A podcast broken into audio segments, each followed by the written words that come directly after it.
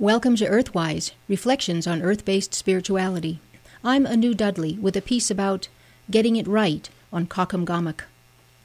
We'd been canoeing and camping up on Lake Caucomgomoc after ice out in May, enjoying the sensation of being the only humans for miles. But the weather had been cold and wet and overcast, and despite the great beauty of the place, we started thinking of our dry home and warm wood stove. So we packed up and made the long paddle back to the dam where we'd left the truck. Thus began the 24 hour ordeal of getting it wrong on Caucomgomoc. We unloaded the canoe and then made a spur of the moment decision to explore Loon Stream, which flows into the southern end of the lake. The wind was increasing out of the northeast, but we figured it would help blow us down the lake, and we could hug the lee shore on the way back. It was only a four mile round trip. Why I didn't heed that gut feeling telling me not to do it, I don't know. By the time we reached the mouth of the stream, the wind was whipping up whip- whitecaps, so we paddled upstream into the woods to wait for it to subside. While it is true that the wind often subsides as the sun descends from the sky, it is not what happens in a nor'easter, which is what the wind was working itself into.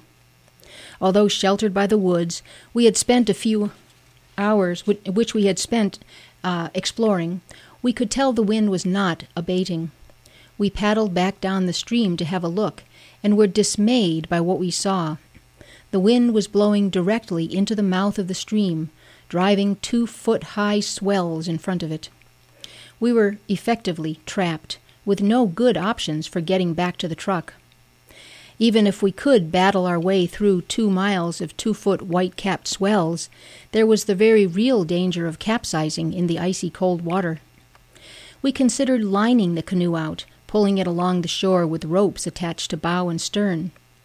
But the high water level from the spring runoff meant we'd be trying to walk through flooded shoreline, and the wind would be relentlessly driving the canoe against the rocks so we decided the only thing we could do was spend the night there in the woods and wait out the storm till morning. After all, how much worse could it get? Now, my friends, don't ever say, How much worse can it get? That's just asking for trouble. For no sooner had we said it than it began to rain, heavy and cold, and we had less than two hours of daylight left to secure ourselves for the long night ahead. Now, I'm a reader of fairy tales, and I love the part where the heroine finds in her pocket those three seemingly inconsequential things which she eventually uses to save her life and succeed in her quest. We had brought along a nearly empty camping box for coffee making supplies and a snack. When I looked in the box, I also found a small saw, a space blanket, and a Maine gazetteer. Why these disparate items had been left in the box I don't know. But I thought now we might start getting things right. With the saw, we quickly cut up firewood, enough to keep a blaze going all night. We turned the canoe upside down, laid our life jackets on the ground underneath it, and using the space blanket, a large mylar sheet, we wrapped ourselves up to hold in body heat. We took turns dozing and keeping the fire going through the night. And then, about five in the morning, just as it was getting light, it began to snow.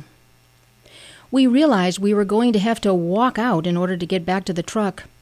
The most direct route along the lake's edge was an impenetrable bog crisscrossed with fallen trees. But consulting our third gift, the gazetteer, showed us an old tote road. If we went southwest through the woods, we would eventually find it. And the tote road would lead us to a logging road, which would eventually get us back to the dam and our truck. Now, we didn't have a compass to guide us southeast, but we did have snow driven in a steady direction by the constant wind.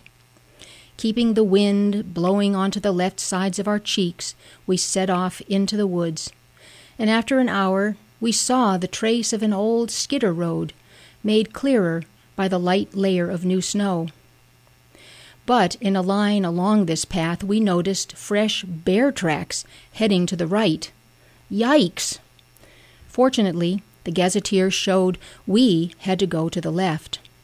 It was as if the bear were our fairy godmother signaling to us no sensible person would follow me. You must go in the opposite direction. So we went left, and after a while we came to the logging road, and several miles later we arrived back at the truck, finally getting it right on Caucomgomoc.